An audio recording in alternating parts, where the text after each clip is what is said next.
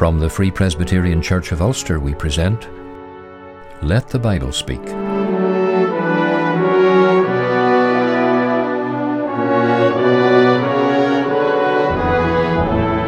It's good to have you join us today as we spend time around the Word of God, preaching Christ in all His fullness to men and women in all their need.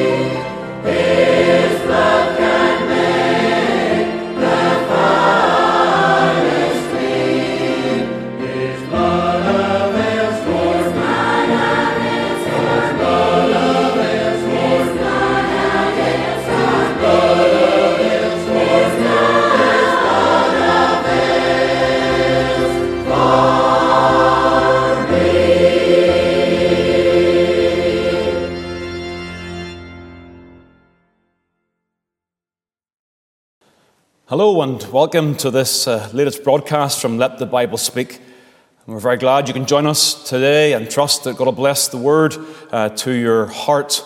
I'm going to read the scriptures of truth uh, this time. I'm going to read from Matthew's Gospel and the chapter number 13. Matthew chapter 13 and reading from verse number 10 through to 17, and then another section towards the end of the chapter.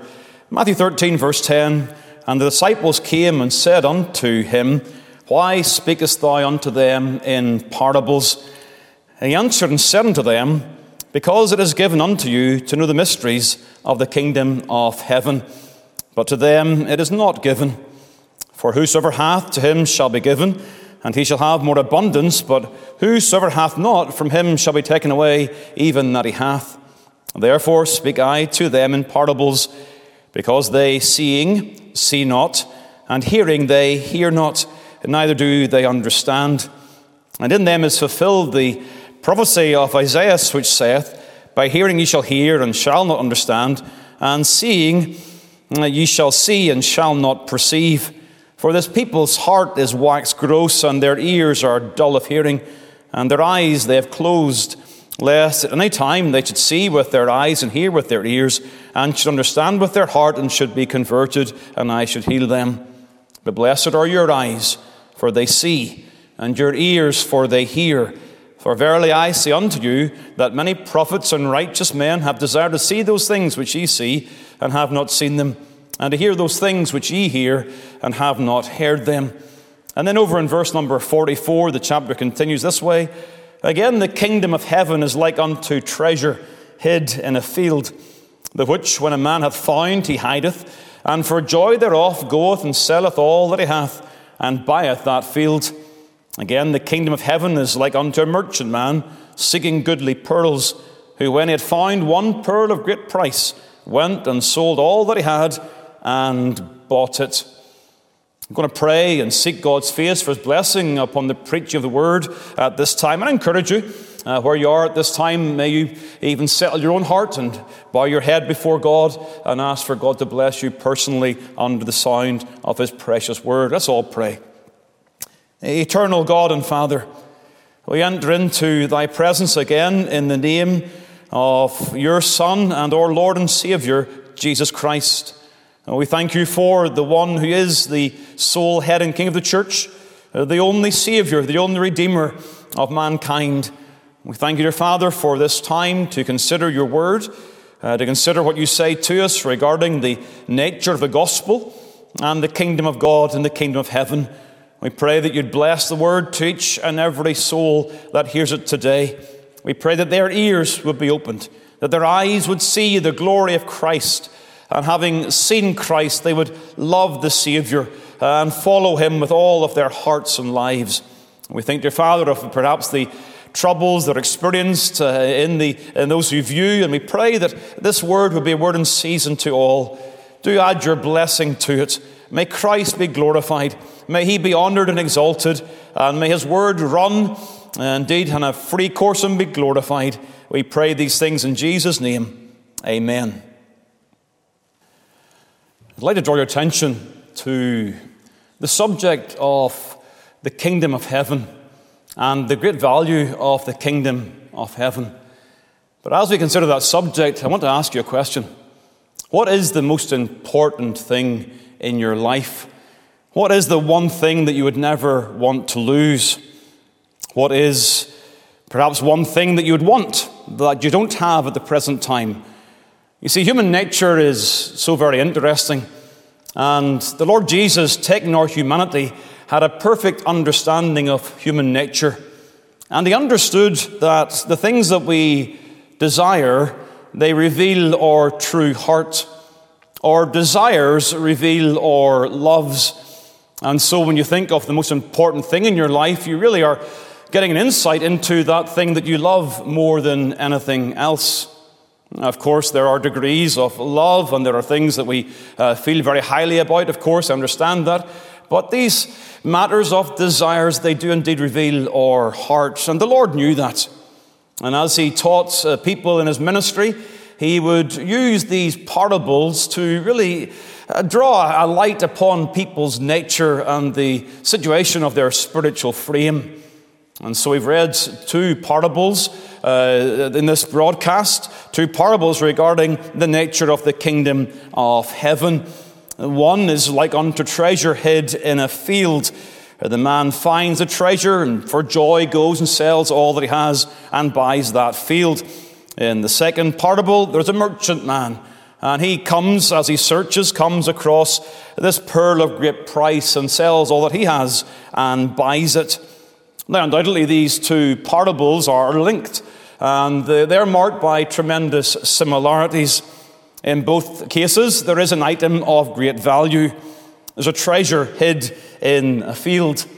Now, again, we've got to take ourselves back to the context of the Bible times and the gospel and recognize that prior to modern banking, treasures were often hid in a jar, and the jar was placed somewhere known only to the owner. But what may happen from time to time is that the owner may die unexpectedly, and then the treasure remains hidden. Uh, waiting for some uh, person to stumble across it in some agricultural pursuit. And so it happens in this case, the man stumbles across this treasure. The other parable, of course, deals with the matter of a, of a pearl, another item of great value. Of course, pearls in Bible times were known as items of royalty, and pearl harvesting was certainly difficult and dangerous in those days. And hence, to stumble across a pearl free from defects and imperfections, uh, it was indeed a pearl of great price. And so the individuals here, the man who finds a treasure and the merchant who finds this pearl, oh, they count, they count these items of more value than all that they have. And so they, they sell all they have to get that item of exceeding value.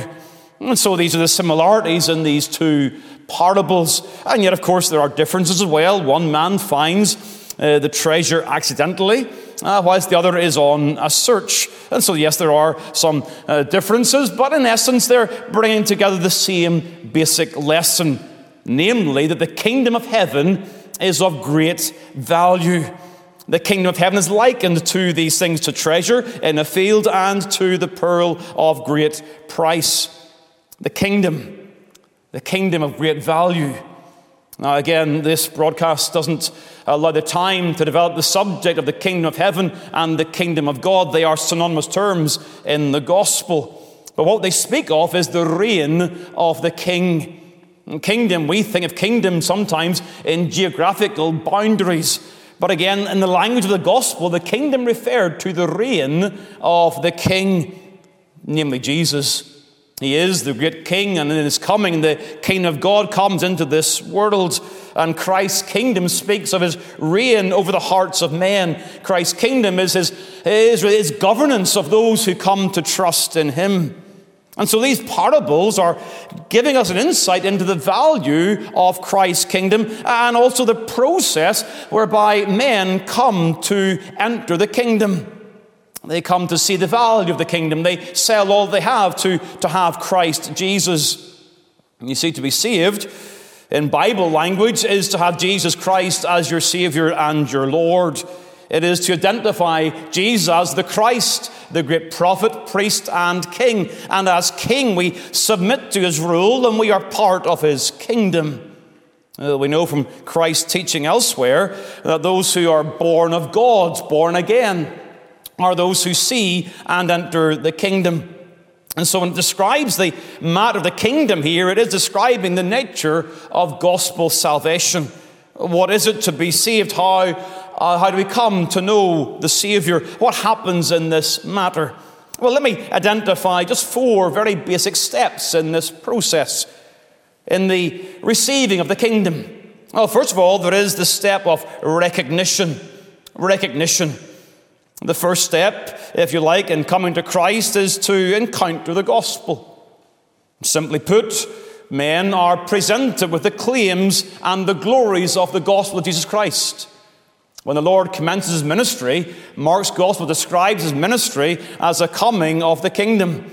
Mark 1:15 says, "The time is fulfilled and the kingdom of God is at hand or has come.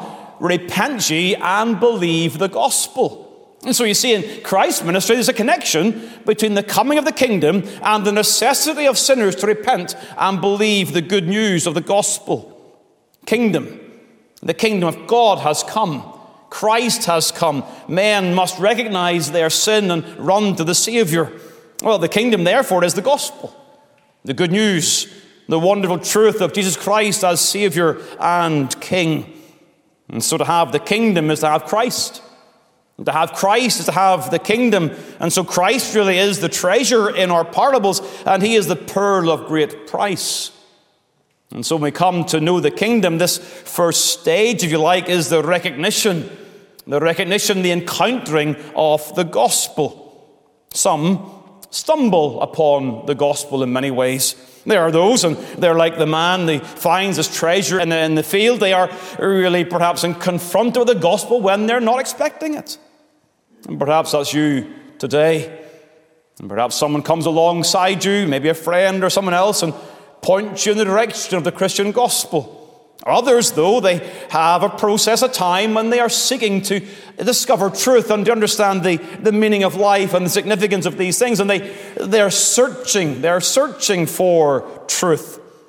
You know, this second parable of the pearl of great price is an encouragement. Those who seek shall find. Those who seek with all their heart and all their soul, the Word of God tells us, Thou shalt find the Lord thy God.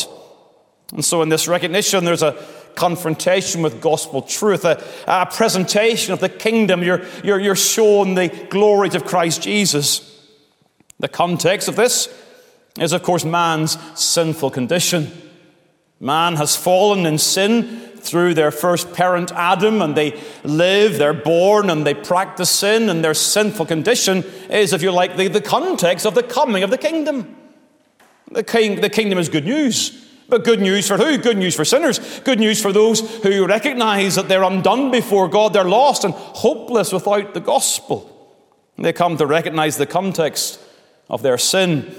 They come to see the content of Christ. They're, they're told the mystery of the gospel. In the fullness of time, God sent forth His Son. God so loved the world, He gave His only begotten Son. They, they come to recognize that God sent His Son into the world to be the Redeemer. Christ came. He lived died for sinners. He rose again the third day. He rose triumphantly over, over the power of, of Satan and the grave, and even now is at the right hand of God. You, you're confronted with these gospel truths, bringing to the conclusion that the sinful man recognizes that the only hope they have is in Christ Jesus. No other Savior, no other Redeemer. The one Savior sinners being the Lord and Savior Jesus Christ. Recognition. But secondly, there is this step of realization. Realization. You see, when you come and you're confronted with the gospel and you recognize the truth of the gospel claims, you come to realize something very, very important. Having the kingdom is worth more than anything else. You see, for the child of God, if they're asked a question I asked at the beginning, what is the most important thing in your life? For the child of God, they will say, Jesus Christ and being part of his kingdom. Christ is worth more than anything else and worth more than everything else. We come to see a beauty in Christ. We realize he is worth more than all that we have. When Peter writes his first letter, he uses this terminology unto you, therefore, which believe, he is precious. The child of God identifies that Christ is of unspeakable value to them. He's worth more than everything else. Christ is worth more than religion. The Apostle Paul was a very religious man, as Saul of Tarsus. He understood the importance of, of, of having an obedient life before God, and yet when he considers all his religiosity, he comes to the conclusion in Philippians chapter 3 I count all things but loss for the excellency of the knowledge of Christ Jesus my Lord, for whom I have suffered the loss of all things, and do count them but dung that I may win Christ Christ is worth more than religion. Christ worth more than our possessions. There was a rich young ruler who came to Christ, and again the Lord confronts him with his sin and challenges him sell all you have and come and follow me. But his possessions were worth more to him than Christ was, and so he did not follow the Savior. You see, for the child of God, they recognize that Christ is worth more than all of their earthly possessions. There's nothing more valuable than knowing the Lord and coming to faith in Christ. He's worth more than popularity. You see, therefore, there are many, and they, they come to be confronted with Christ. They, they, they hear of Christ, but they do not perceive his value. And they will not leave their place in the crowd in order to have Christ. They will not leave the popular majority to identify with one who is a suffering Savior worth more than religion, possessions, popularity, yea, worth more than pleasure. We see that in the account of Moses in the Old Testament. Uh, that's recorded for us in Hebrews chapter 11. Moses chose to suffer affliction with the people of God rather than to enjoy the pleasures of sin for a season. Why? Because he esteemed the reproach of Christ greater riches than the treasures in Egypt. He had pleasure and treasures, and yet Christ was worth more to Moses uh, than all of those things because he had respect unto the recompense of the reward. There is this realization.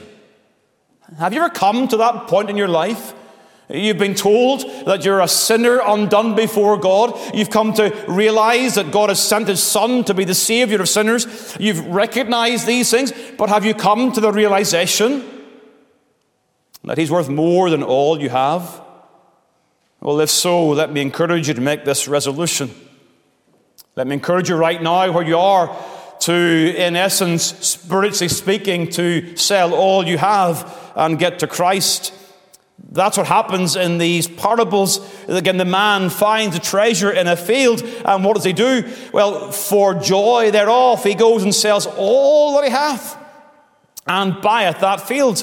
Again, the merchant man comes across this pearl of great price, and when he finds it, he goes and sells all, sells all that he has and buys it. There is this resolution to leave off everything and get to Christ Jesus. That is the pathway to true joy. We think to ourselves that joy is found in, in, popularity and in pleasure and in possessions. We think that's the pathway for joy. But the man in our parable, the man who finds a treasure in a field, it says of him, for joy thereof. Christ and having Christ Jesus the pathway to true joy. You imagine a man, perhaps, uh, let's have a, a hypothetical individual, a man in his 20s. He knows great popularity with his peers.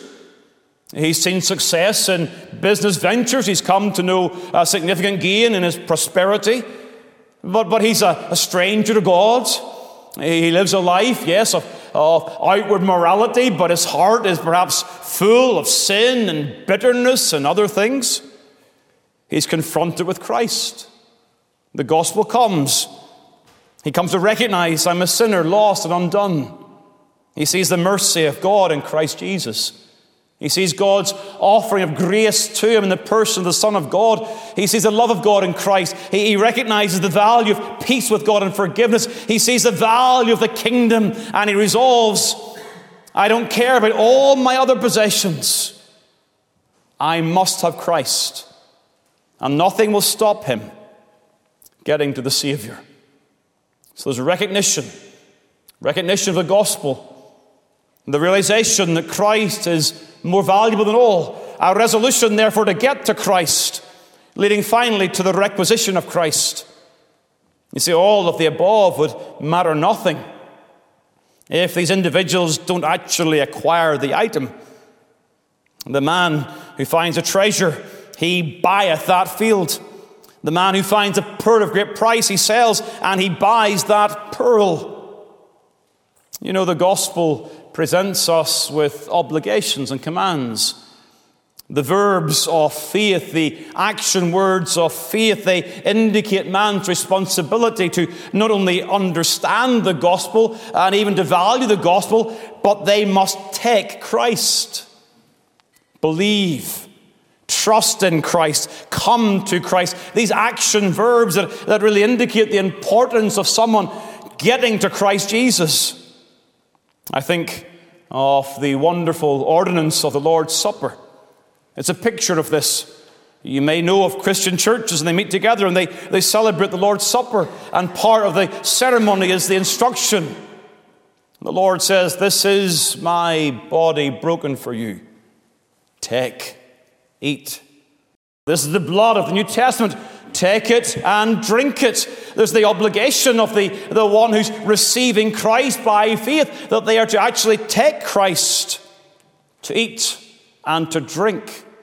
John 6 uses those terms as pictures of saving faith in Christ Jesus. Now, you understand, I'm not saying that Christ is present, if you like, in the, in the bread and the cup of the Lord's Supper. I'm simply using it as a, an illustration. You can admire Christ, you can admire the gospel, but you must personally take the gospel if you're going to be saved. You must take Christ to be your Lord and Savior. Again, it may be the case that you've watched these broadcasts for several months or years and you've been considering the gospel uh, week by week, considering Christ, and you, you've come to admire the content, you've admired the, the presentation of Christ Jesus. But to this point, you have not taken him to be your Lord and Savior. Today, today is the day of salvation, a day of opportunity for you. And so again, I present to you the value of the kingdom of Christ. In this kingdom is the Savior. He is offered to us in the gospel. He comes to us offered freely in the gospel. He is the Savior of sinners. Take Christ today. Take Him, believe in Him, and know the wonderful joy, the blessedness, the preciousness of sins forgiven and peace with God. May God bless His word to your hearts. Again, remember this man, when he had found one pearl of great price, went and sold all that he had and bought it. May God be pleased to bless His word to your heart tonight. May it be a, means where God would use this to indeed bring you to saving faith in the Savior. Well, let's pray together. And again, as I pray, I encourage you to pray with me. Pray for your soul. Perhaps pray for a soul of some a loved one or friend who's out of Christ and you've a burden for them. They haven't come to see the value of Christ. Pray for them. Pray for them as I close this broadcast in prayer. Let's seek the face of God. Eternal God, thou art our Father in heaven. We come and we thank you, O Lord, that you've given us the gift of your Son. And we see, O Lord, in your word the presentation of Christ coming into the world to save sinners. We thank you, dear Father, that again you loved this world to, to such a degree, an infinite degree, that you gave the one that you held to be most precious, your Son, that we might by faith consider him to be precious. We thank you, dear God, for your love for lost souls. We pray for those who are watching on to this broadcast. We ask you, O Lord, that in your kindness and in your grace, the Word of God would have an effectual power in their lives, that they would in hearing the word, realize their own sinful condition. That they would realize that left to their own devices, they're on their way to a lost eternity. They're without God and without hope in this world. And the wrath of God abideth upon all those that will not believe the gospel. And so we pray that they would recognize their own sinful condition and see, O Lord Christ, as the only answer. And this day may they receive him May they take him. May they come to love him and value him as precious. We pray, O Lord, for their friends and their family, their loved ones. Save souls, we pray, in our nation at this time. Send forth the power of the Spirit of God. May the gospel go forward, and may many souls come into the kingdom of God. Glorify your name. May Christ have the preeminence, in whose name we pray. Amen.